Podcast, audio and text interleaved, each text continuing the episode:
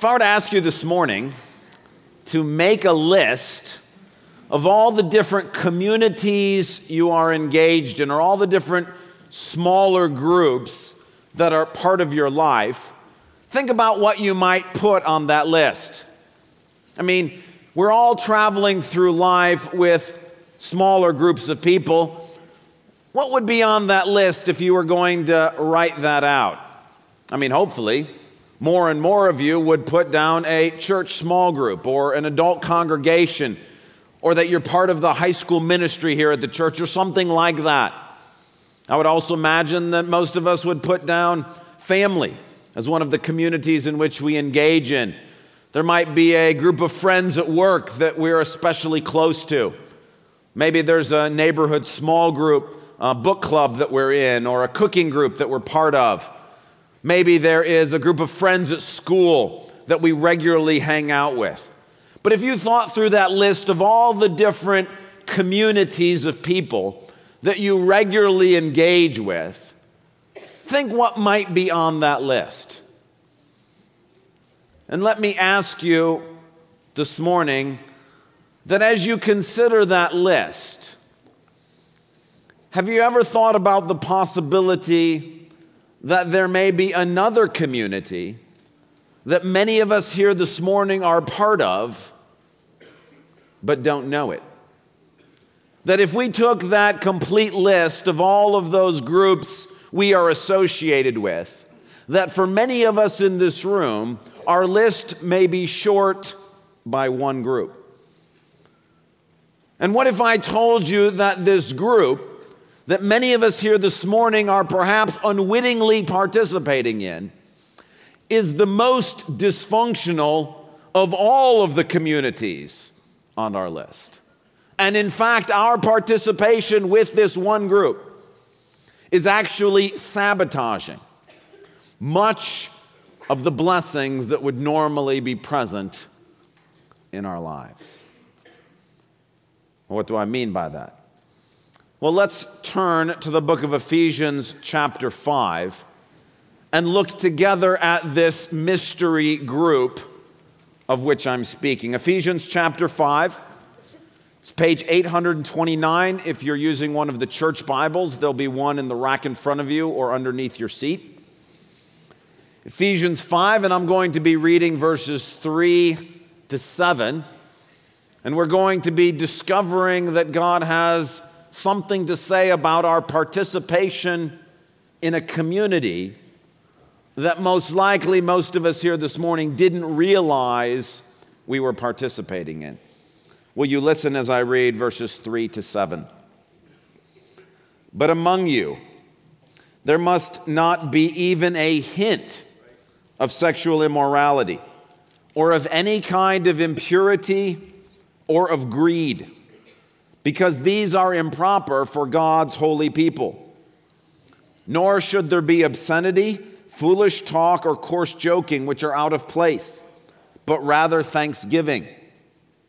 For of this you can be sure no immoral, impure, or greedy person, such a man is an idolater, has any inheritance in the kingdom of Christ and of God. Let no one deceive you with empty words. For because of such things, God's wrath comes on those who are disobedient. Therefore, do not be partners with them. See that last verse, verse 7? Do not be partners with them. The word for partners is a community word. We could actually translate verse 7 don't participate in that community or stop participating in that community. So, when I said at the beginning of the sermon that many of us here this morning are participating in a community that we might be unaware that we're doing, this is what I'm talking about. Paul says there's a community out there that many of us are participating in that's not very good for us. Now, what is this mystery group? What is this community that Paul is imploring us? Don't be part of that thing. Don't participate in that. Well, the community is described for us in verses 5 and 6. And I want to share with you three things about this mystery group that identifies who it is Paul's talking about. The first is if you notice in verse 5, three words are used no immoral, impure, or greedy person. Now, the first two words, immoral and impure, both refer to the same thing, and they're both talking about persons engaged in sexual immorality. And by sexual immorality, what Paul means is pornography, adultery, homosexual activity, premarital sex, sexual abuse, any kind of sexual behavior that is outside the bounds of heterosexual marriage, the whole range of sexual immorality. Paul says this group is made up of sexually immoral persons and greedy persons. By greed, Paul means those who have a strong desire to have more and more money and possessions for themselves. And the first thing that Paul tells us about this mystery group that we don't want to be participating in is that the group is made up of sexually immoral and greedy persons.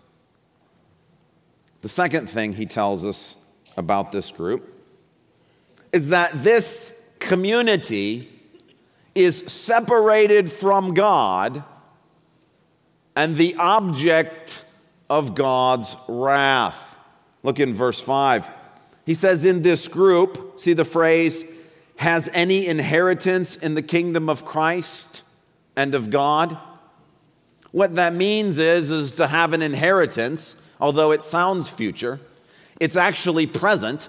And the idea is, is that this group has no part with God, separated from God, from His power and His love and His presence. That's what no inheritance in the kingdom of God means. Verse 6 says not only is this group separated from God's presence, the people in this group are the objects of God's wrath. That because of the behavior in this group, God's wrath is now and in the future being poured out against this community. Now, we stop for a minute and say, why should that be the case? Why should it be that a community that's made up of sexually immoral and greedy persons should be the object of God's wrath and separated from God's presence and power? After all, if a single man is engaged in pornography in sort of the quiet of his own home, who's he really hurting? Doesn't this seem a little bit much that that activity would separate him from the love and power of God? Or what about the young woman who is constantly obsessing about money and possessions but keeps it to herself and doesn't share that with anybody? Doesn't it seem a bit over the top? Who's she really hurting? Yes, it's not great. But how can we say that such a person is the object of God's wrath? Doesn't that seem a bit harsh? Or what about that engaged couple who are planning on being married and simply start their sexual relationship a little bit early? Does that really qualify them to be separated from God's love and His power? Or the man who is working night and day to try to build for himself a large bank account It's not great. But who's he really hurting? Well, this answer to the question comes when we understand the third characteristic about this group. It's in verse 5. Paul says, No immoral, impure, or greedy person, such a person is an idolater. The third characteristic of this group is that it is made up of sexually immoral persons and greedy persons who are separated from God's power and presence and objects of God's wrath because they are idolaters. See, the first commandment God ever gave in the original Ten Commandments was, You shall have no other gods before me. We read it together this morning. That is the very first and most important commandment God gave. You shall have no other gods before me. What that means is he's talking about idolatry. It means that there should not be anyone or anything in our lives to whom we give the love, the devotion, the obedience, the service that we put our trust in like we do God. That idolatry is anything else or anyone else that we give the love, devotion, service, confidence, and trust that is to be reserved for God and God alone. And while there are lots of different idols in this world, two of the most common from the beginning of time to today are money and sex. Jesus says about money, no man can serve two masters.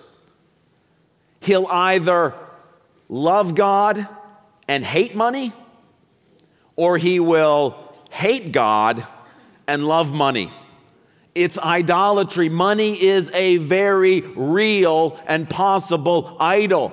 And what Paul says is when you have a greedy person, when you have a person whose heart is inflamed with getting more and more possessions for themselves, who spends their money on themselves, Paul says the question is not who are they hurting?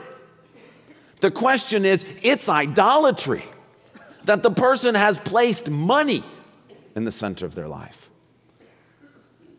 the position reserved solely for God. Money is now in that place. The same is true with sexual immorality. The person who is engaged in pornography has placed self gratification at the center of their life, the place where God belongs. The young couple who's engaged but not yet married and are involved sexually with one another has placed their own pleasure and their relationship at the center of their lives instead of God. And what Paul is saying is whether that hurts the people or not, it does. Don't get me wrong. That's not his point here. The point is it's idolatry. You have displaced God from his proper position. And that is the first and most important commandment that God gave. And it's for this reason. And Paul says, This is why this community is separated from God's power and his love and the objects of God's wrath. It's because those engaged in sexually immoral or greedy behavior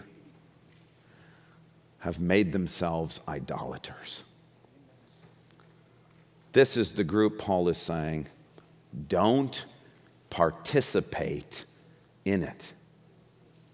Now that raises the question how do you and I today participate in this group? I mean, if it wasn't possible that we could be part of this group, Paul wouldn't have written this to us. I said at the beginning of the sermon that many of us here this morning are participating in this group and don't even know it. So, how is it that we participate in this community of idolatry? Well, in order to explain this, you have to kind of think about there being sort of two levels of participation. On one hand, there are sort of full members of this community.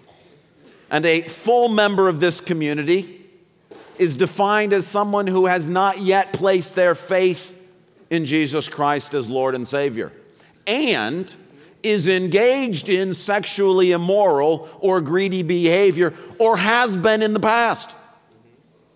What Paul is saying is, is if that's your case, and there are some here this morning for whom that is the case, your sexually immoral behavior and your greed has placed you in full membership in this. This is your community. And the heartbreaking thing is, is that you are separated from God's power and His love and objects of His wrath, both now and unless something changes for eternity. That's full membership in this community. But there's also associate membership in this community. That's what Paul's talking about in verse 3. Look back at verse 3. But among you, speaking of Christians, there must not be even a hint of sexual immorality or of any kind of impurity or of greed. For, because these are improper for God's holy people. Why not? Verse 7 because it makes you a part of this community. It makes you an associate member of this community. So, what's an associate member? It is a person who is a believer in Jesus who engages in sexually immoral or greedy behavior. While it's true that on Judgment Day, your eternity is safe with God in Christ, from now until that point, God says you are separating yourself from the blessings that I offer and experiencing the discipline right now in your life. Let me illustrate to try to show the difference between sort of full membership in a community and associate membership in the community. When I lived in Dallas, I worked for a corporation called Texas Instruments. And one day, the uh, leadership of our corporation decided that the division I worked in was not profitable enough. And so we were going to be put up for sale. Now, many of you have gone through that uh, in your own workplaces, and you know the moment that announcement is made, morale hits the floor. Because we were told that we would be offered up for sale, and that most likely whoever bought us, a number of our jobs would be eliminated. Now, suddenly we were cut off from some of the perks and benefits in the corporation because they're like, hey, if we're selling that division, why give them stock options? And suddenly, some of the benefits we had been used to were gone. And now there was fear and there was uncertainty, and nobody really wanted to work. We didn't know who we were working for. And every day was sort of a miserable experience coming into work trying to figure out what's going to happen. Now, in my division at Texas Instruments, where I worked, there were really two kinds of employees. The first were people who were full employees of TI, that was me. I was coming in every day doing my job. The problem was is my name was going to be on the list of people who were going to be let go. That was going to be potentially my future. But there was a guy sitting near me who I would say was sort of an associate employee of TI. What that means is he actually worked for a consultant. He actually worked, he was a contractor who was employed by somebody else but had been assigned to Texas Instruments. He came to work just like me. We worked side by side. Now, the difference between the two of us, what separated me being a full employee and him being sort of associate employee, was our future. He was not going to lose his job. Once the division was sold, he was employed by a different company. He would simply be reassigned to go work somewhere else. My future was completely uncertain. I was destined to be let go. So the difference between the two of us was our future. But the similarity between the two of us was our present. Both of us were coming to the same office every day. Both of us were experiencing the same miserable working environment. Both of us had the same fear. Both of us experienced the same lack of access to the perks and to the benefits of working at the company. The point is, this is what Paul is talking about. Those who are not believers in Jesus are full members in this community. Those who are believers in Jesus are associate members of this community. The difference is the future, but the similarity is the present. And Paul's saying if you are a Christian and you are engaged in sexually immoral behavior and or greedy behavior, you have made yourself an associate member of the community of idolatry. And Paul's saying you don't want to be part of that group. Now, that's the theology at work here. What practically does this mean for you and I today? Let me give you four points of application. First, if you're here this morning and you're not yet a believer in Jesus, You are a full member in a community that is separated from God's love and the object of God's wrath, both now and forever. I cannot say that seriously enough. Look, the world is going to tell you pornography, who's that hurting? sex before marriage or outside of marriage, what's the big deal? We're both consenting adults. What's the problem with it? People are going to tell you, so you want more vacation homes, so you want a big bank account. What's the big deal? I'm telling you, God says that's idolatry. The single biggest command He ever gave no gods before me. You're in violation of. And look at how he says it in verse 5. For of this you can be sure. No one, no idolater has any inheritance in the kingdom of God. Verse 6 Let no one deceive you with empty words. Idolaters are the object of God's wrath. And the application for you is, is that this is a community of death, and you're a full member of it. But by God's grace, He wants you out.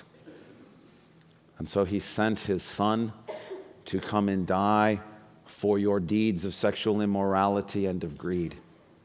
And that in Christ, faith in Christ, brings with it full and complete forgiveness of sins. And if you're here this morning, the thing you need to hear and understand is that your present and your future are absolutely dark and getting worse. But in Christ, God is offering you full and free forgiveness. To take all that activity, take all of those things and wipe it off of your account, to pull you out of that community of death and give you life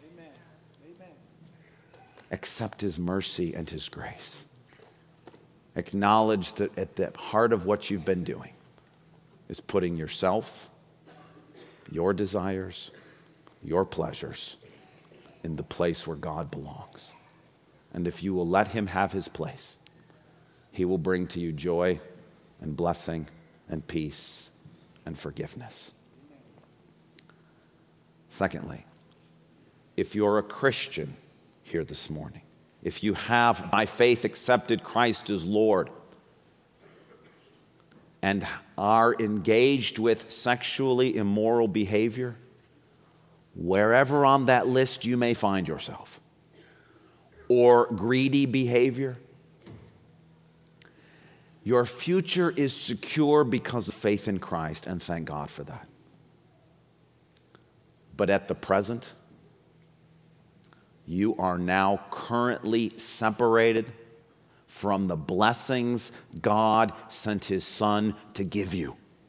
That in the day to day experience, it's no different than the non Christian who is separated from God. That's the point that Paul is saying in this passage. That when you view pornography at night, what you're doing is you are putting yourself away from God's power and His presence, as you are making yourself the object of His discipline and His wrath. And Paul's trying to say, look, any of us can fall into this. Any of us here this morning can be associate members of this group.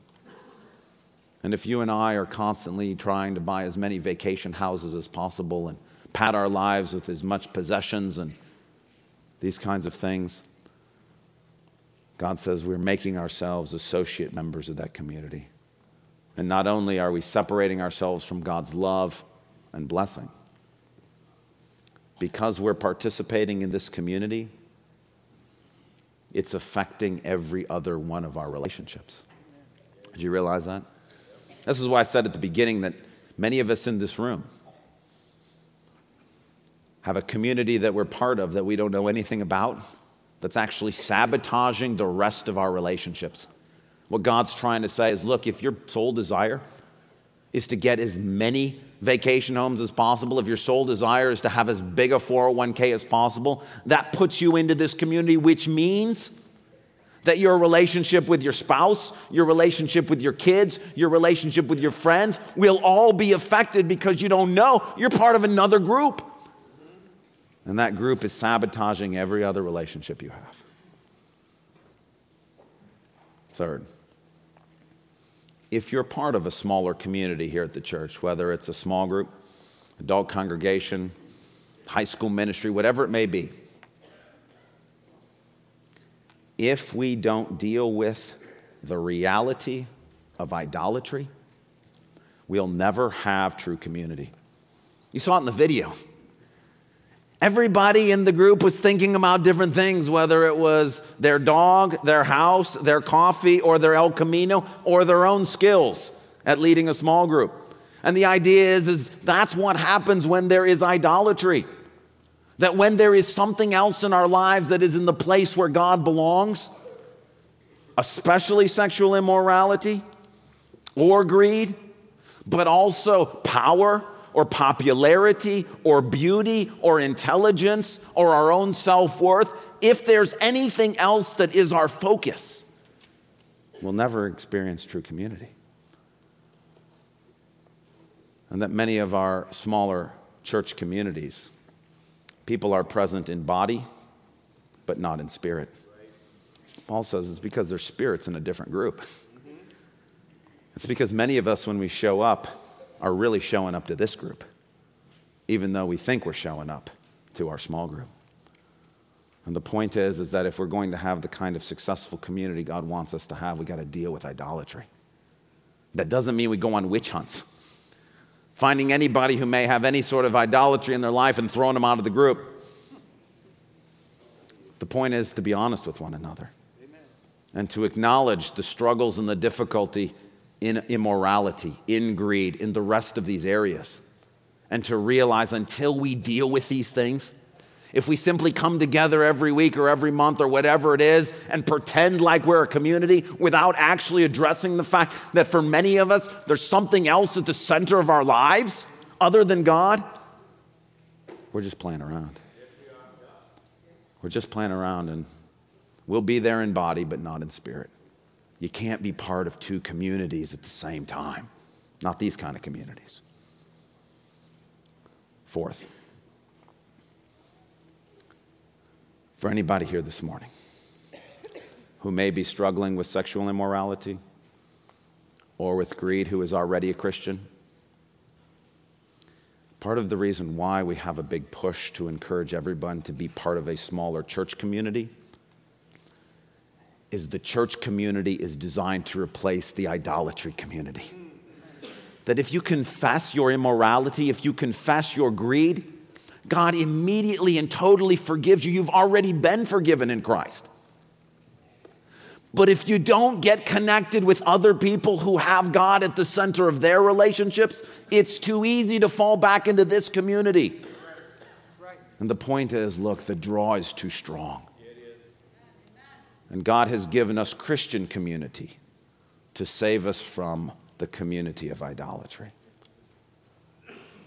Now, look, this is heavy material. I'd much rather just get to preach last week's sermon over again.